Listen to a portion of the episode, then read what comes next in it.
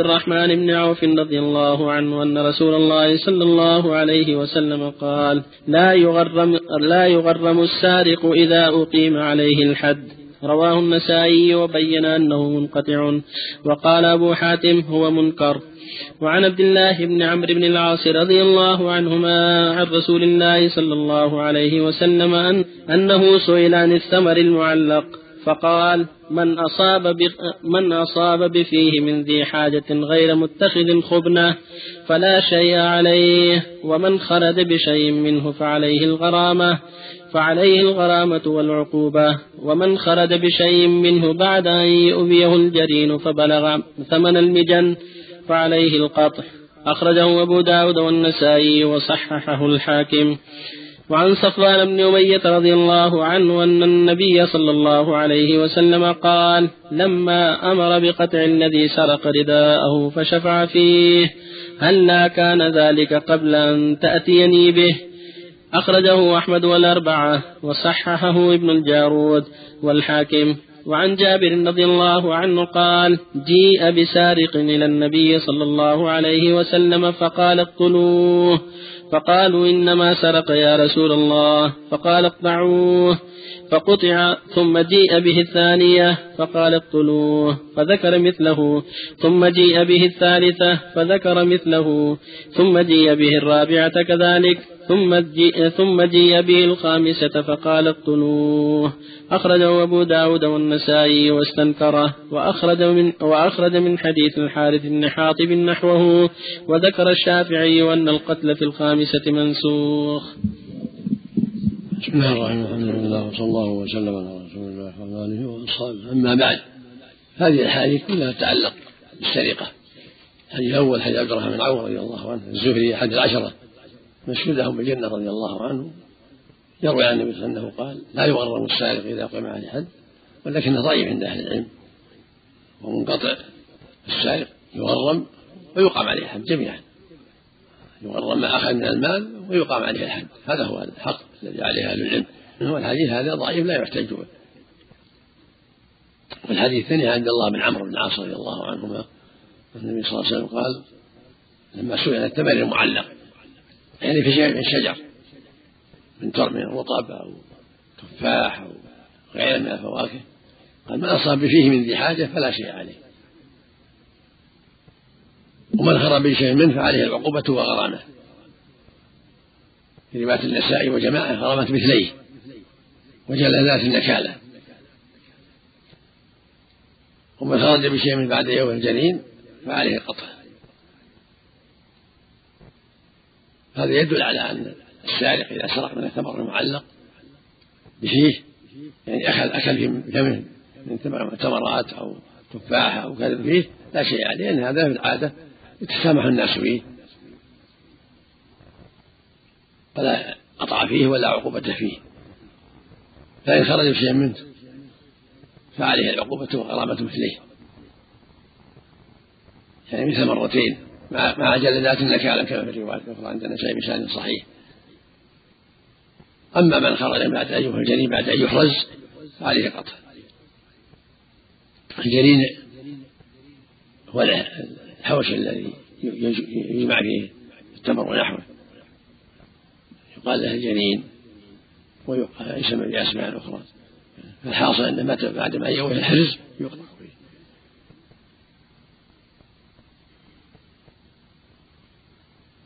فيه الحديث الثالث إيش عندك ثالث كذا حصاء بن صفوان وإياه. كان نايم في المسجد فجاء إنسان وسرق ثوبه من تحت رأسه.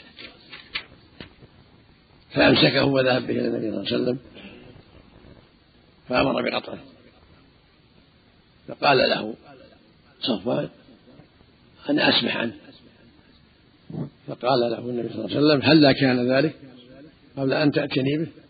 هذا معنى أن الحدود إذا بلغت الحاكم السلطان فلا شفاعة فيه ولا تسقط بل يجب أن تنفذ. كما في الحديث الآخر إذا بلغت حدود السلطان فلعن الله الشافع والمشفع. وفي حديث المخزومية تشفع بحد من حدود الله فدل ذلك على أن السارق إذا سرق ما يقطع فيه ثم عفى عنه صاحب السرقة فالحد ثابت والعفو إذا عفى عن ماله لا بأس. أما الحق فيقام عليه الحد. وهكذا حديث الأخير حديث جابر في القطعة الثالثة واليد الثانية والرجل الثانية. الحديث ضعيف منكر من رواية مصعب ثابت وهو لين الحديث. والحديث كان حديث حاج بن عاطف كذلك منكر الحديث.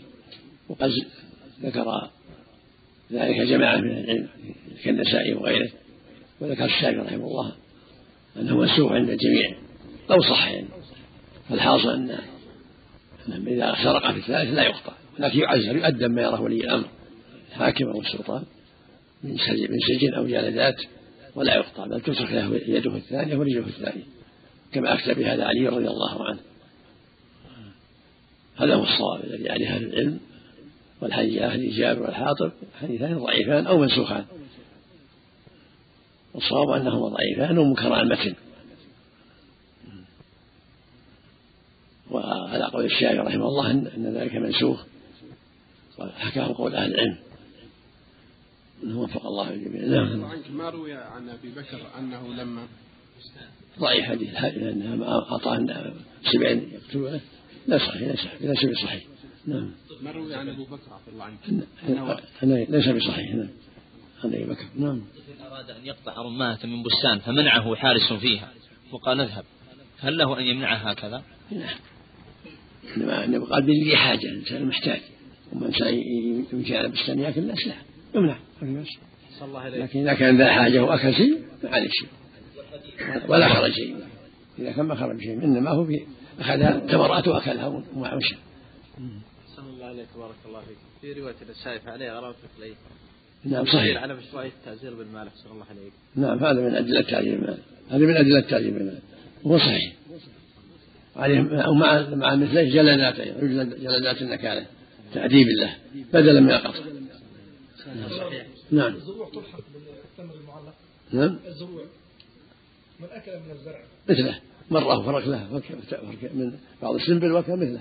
مثل تمر معلق أحسن الله عليك إذا لا يأخذ سواء لا تمر ولا تمرتين ولا حتى معلق إذا منع لا يأخذ يعني حارس أو إذا منع لا يأخذ لا يأخذ أو إذا منع لا يأخذ في قول النبي صلى الله عليه وسلم أحسن الله عليك هل كان قبل أن تأتي به يعني الشفاعة كيف تكون في قول النبي صلى الله عليه وسلم؟ يعني أنك تسمح عنه ولا تجي ولا كيف؟ يشفع عنه قبل أن يذهب به السلطان. إذا سمح انه مسروق منه قبل أن يذهب به السلطان لا بأس. المقصود السماح ليس الشفاعة قبل قبل السماح السماح عنه. اي نعم. عنك الآن البساتين المساعره ويكون الباب مفتوح. هذا لو أخذ من دخل في البوابه هذه وأخذ بعض الشيء هل؟ عليه عقبة مثليه يعاقب بجلدات النكال وغرم مثله اذا اخذ لم يأخذ أكل في, في البستان فقط. لا يمشيه من ذي حاجة اذا كان ذا حاجة. لا باس ولا إذا كان مو بحاجة يمنع. قال لا لا تكن من اموال الناس النبي قال من ذي حاجة. إنسان مش محتاج للطعام أما فقير ولا بعيد عن أهله محتاج الشرط سلطان؟ نعم. الشرط سلطان؟ شو؟ الشرط فيه السلطان يعتبر لا. الشرطة السلطان الأمير والحاكم. أو رئيس الهيئة. أو مدير الشرطة. هذا إذا كان المدير لا. دون الشرطة تجوز الشفاعة إذا وصل المدير أو المحكمة أو السلطان الأمير لا يشفع فيه الله عنك المسجد أليس حرز عفى الله عنك. نعم. المسجد. لا مو بحرز يعني لو ما يقطع يدخل يدخل باب حد الشارب وبيان المسكر. عن أنس بن مالك رضي الله عنه أن النبي صلى الله عليه وسلم أتي برجل قد شرب الخمر فجلده بجريدتين نحو أربعين. قال وفعله أبو بكر. فلما كان عمر استشار الناس فقال عبد الرحمن بن عوف أخف الحدود ثمانون. فأمر به عمر متفق عليه. ولمسلم عن علي رضي الله عنه في قصة الوليد بن عقبة جلد النبي صلى الله عليه وسلم أربعين وجلد أبو بكر أربعين وجلد عمر ثمانين وكل سنة وهذا أحب إلي وفي الحديث أن رجلا شهد عليه أنه رآه يتقيأ الخمر فقال عثمان إنه لم يتقيأها حتى شربها. وعن معاوية رضي الله عنه عن النبي صلى الله عليه وسلم أنه قال في شارب الخمر إذا شرب فاجلدوه ثم إذا شرب فاجلدوه ثم إذا شرب الثالثة فاجلدوه ثم إذا شرب الرابعة فاضربوا عنقه. أخرجه أحمد وهذا لفظه والأربعة وذكر الترمذي ما يدل على أنه منسوخ وأخرج ذلك أبو داود صريحا عن الزهري. وعن أبي هريرة رضي الله عنه قال قال رسول الله صلى الله عليه وسلم إذا ضرب أحدكم فليتق الوجه. متفق عليه.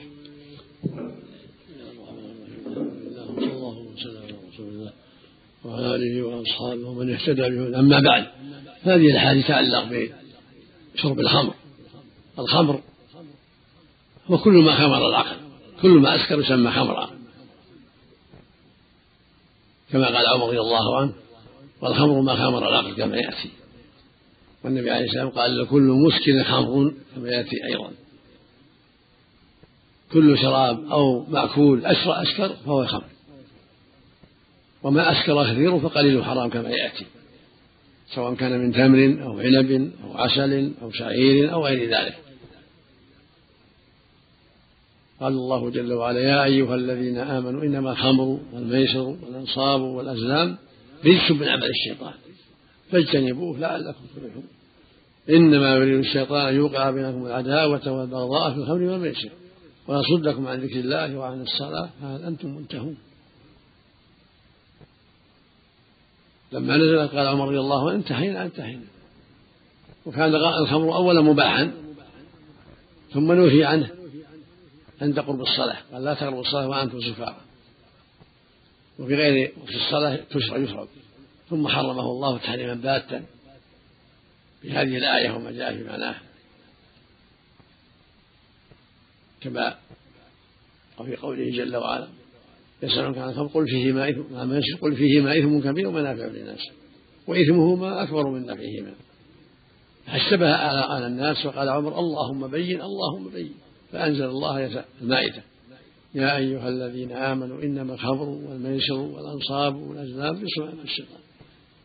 فحرمت تحريما باتا وفي الحديث أنس رضي الله عنه صلى الله عليه وسلم رجل شرب الخمر فجلده بجريدة. جريدة نحو أربعين. وهكذا في عهد أبي بكر فلما كان عمر استشار الناس. وقال إن الناس قد تساهلوا في هذا الأمر. واستهانوا بالعقوبة. فقال له عبد الرحمن بن عوف رضي الله عنه الزهري أحد العشرة من شباب الجنة أخذوا بالحدود ثمانون وخف حدود الجد ثمانون حد القذف. فجعل عمر ثمانين سدا لباب شرب المسكرات لما كثر أكثر الناس منها. وتهاونوا بالحد. وهكذا قال علي رضي الله عنه. جلد النبي أربعين وجلد الصديق أربعين وجلد علي عمر ثمانين. وهذا أحب إلي وجلد أربعين هو رضي الله عنه. فالأصل أنه أربعون وإذا رأى ولي الأمر جعله ثمانين كما فعل عمر سنة كما قال علي كل سنة. النبي عليه الصلاة قال عليكم بسنتي وسنة الخلفاء الراشدين المهديين بعد تمسكوا بها. وفي بعض الأحاديث أنه أمر أن يجلد الشارب بالجليد والنعال والأيدي فهذا يضرب بيده وهذا بثوبه وهذا بنعله. ثم تحدد الجلد بالأربعين وإذا جلد ثمانون فهو سائق لكونه من مما فعله عمر رضي الله عنه الخليفة الراشد ولأنه أزجر للناس وأبعد عن تناول هذا الأمر. ولأن الرسول لم يسنه لم يحدث حدا كما قال علي لم يسنه يعني لم يحدث في حدا تارة يجرى بالنعيم بالنعال تارة بالأيدي والثياب تارة بالجليد فدل على أنه أقرب إلى التعزيز.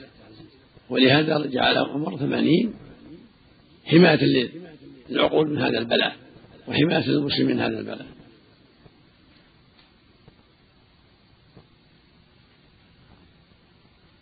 والحديث الآخر أنه أتي بشاي الخمر فقال اجلدوه. ثم أتي بشاي قال اجلدوه. ثم قال اتي بكسرها قال اجلدوه اجلدوه ثم أتي به الرابعة. فقال اضربوا عنقه. ذهب جمع من العلم إلى أنه منسوخ. والمشهور عند العلماء أنه لا لا قتل فيه وإنما فيه حد وإن تكرر.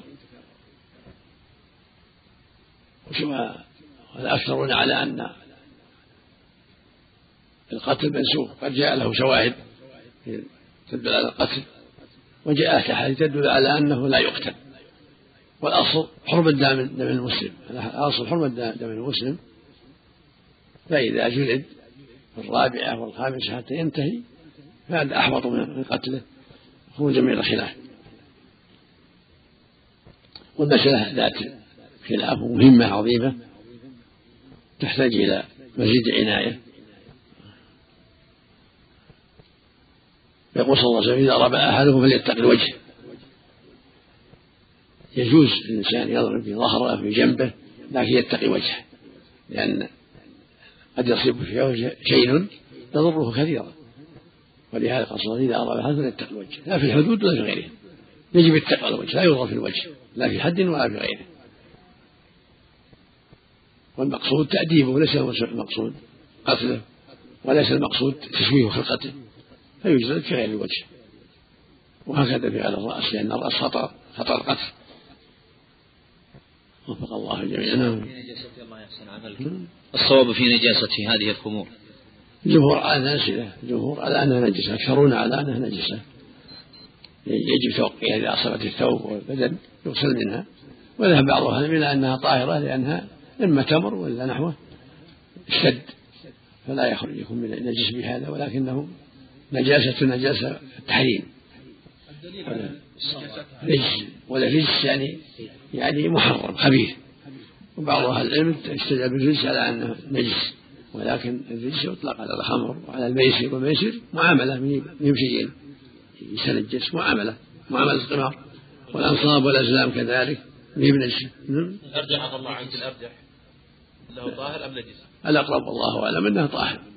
لا أصاب الثوب ولا أصاب بدن لكن إذا إذا غسله احتياطا وخروجا من الخلاف يكون أحسن أحوط. لا يوجد قراءة نجس؟ الله يسلمك.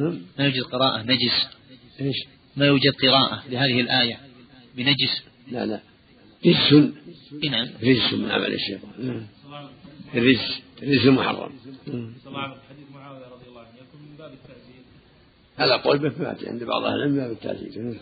نعم. ما رأيكم بما قرره الشيخ أحمد شاكر؟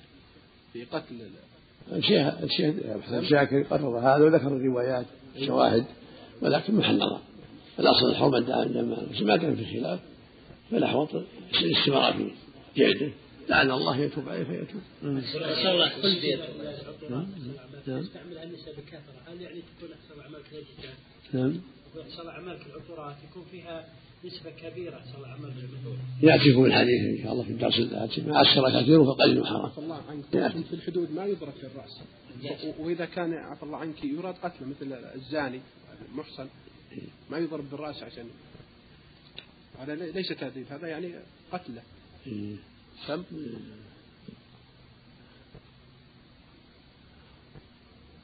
محل نظر والله أعلم إنه لا بأس به لأن المقصود من الرجل قتله. لكن لا لا يتعمد الوجه بس. يعني الرأس من خلفه وكذا ما أعلم يعني مانع من الرأس في خلق المرجوم. لكن الوجه لا لا, لا يقصد الوجه. نعم. احسن الله عمله وجهه وجسده أما اللي يجلد لا لا يضرب راسه الجلد لا تأديب لا يضرب راسه أسأل الله عليك أن تلذذ بجسده كله. فيرجم حتى وجهه لأنه تلذذ في زناه المحصن بوجهه؟ لا وجه الرسول إذا أراد قال فليتق الوجه. إلا أن الرسول عمم ما قال إلا في الزنا. أحسن الله عليك. من وراء؟ خمر شيخ. مخدرات. اسمه خمر. يعني. كل ما أسكر فهو خمر. لأن في حبوب. كل ما أسكر فهو خمر. حبوب ولا شراب؟ ولا أكل؟ يعني اسمه خمر يعني. كل ما غير العقل سمى خمر. أحسن الله عليك. ما المراد بالوسيلة في قولك؟ وات محمد الوسيلة التي واتاه منزلة في الجنة عالية رفيعة. منزلة في الجنة عالية. وهي أعلى الجنات أعلى ما في الجنة جعلها الله النبي عليه الصلاة والسلام أحسن الله إليك بارك الله فيك هل يقرأ قوله تعالى واتخذوا مقام إبراهيم وصلى عند تحية عند صلاة ركعتين الطواف؟ إذا فرغ من الطواف نعم مثل ما قرأها النبي صلى الله عليه وسلم. إذا عفى الله عنك حد الخمر بالتعزير ليس في حد معين؟ نعم. الخم حد شارب الخمر. في حد ثمانية مثل ما مضى عليه الصحابة مضى عليه المسلمون ثمانون جلدة. لكن ما يزاد عليه. لا. إذا رأى الإمام ثمانون لا بس فقط. والعبد النصف الحر. نعم. يجلد نصف أربعون لا لا ثمانون كما استقر عليها عمل الصحابة والنبي عليه الصلاة والسلام قال عليكم بسنتي ولم يحدد حدا عليه الصلاة والسلام بل ضربه بالجريد والنعال ما حدد حدا عليه الصلاة والسلام ثمانون نعم. وليس لأحد أن يزود يعني. لا لا لا, لا بارك فيك. أحسن الله إليكم شو الحكم في استخدام الكولونيا التي فيها كحول؟ الواجب عدم استخدامها الواجب تركها وعدم استخدامها لأنها وسيلة للشرب. أحسن الله إليكم هل تنجس؟ لا تنجس فيها خلاف تبعتم أقول الجمهور عنها تنجس. أكثر وقول الآخر أنها لا تنجس لأن الصحابة لما حرمت عليهم الخمور أراقوا اللي عندهم في الأسواق. واستدل بعض أهل العلم قال لما أراقوها في الأسواق هذا دليل على أنها عندهم هي نجسة أحسن الله إليكم الحديث الذي رواه أبو داود في لعن شارب الخمر وبايعه ومتاعه. صحيح صحيح. بارك الله فيك. الخمر لا الخمر ملعونة لعن الله الخمر وشاربها وساقيها. أحسن الله إليك. وعاصرها والمعصورة والمعتصرة. وحاملها والمماتين وبائعها ومشتريها لها العشرة فيها. أحسن الله إليك. صلى عليه. أحسن الله إليك. في بعض في بعض الحبوب في المستشفيات يعني تساعد في النوم مثلا. هذا ما يسمى خمر. خمر يحصل به إسكار ولكن غير يتاثر العقل. يتأثر في القلب في ال- في العقل هذا هذا لأجل يخفف على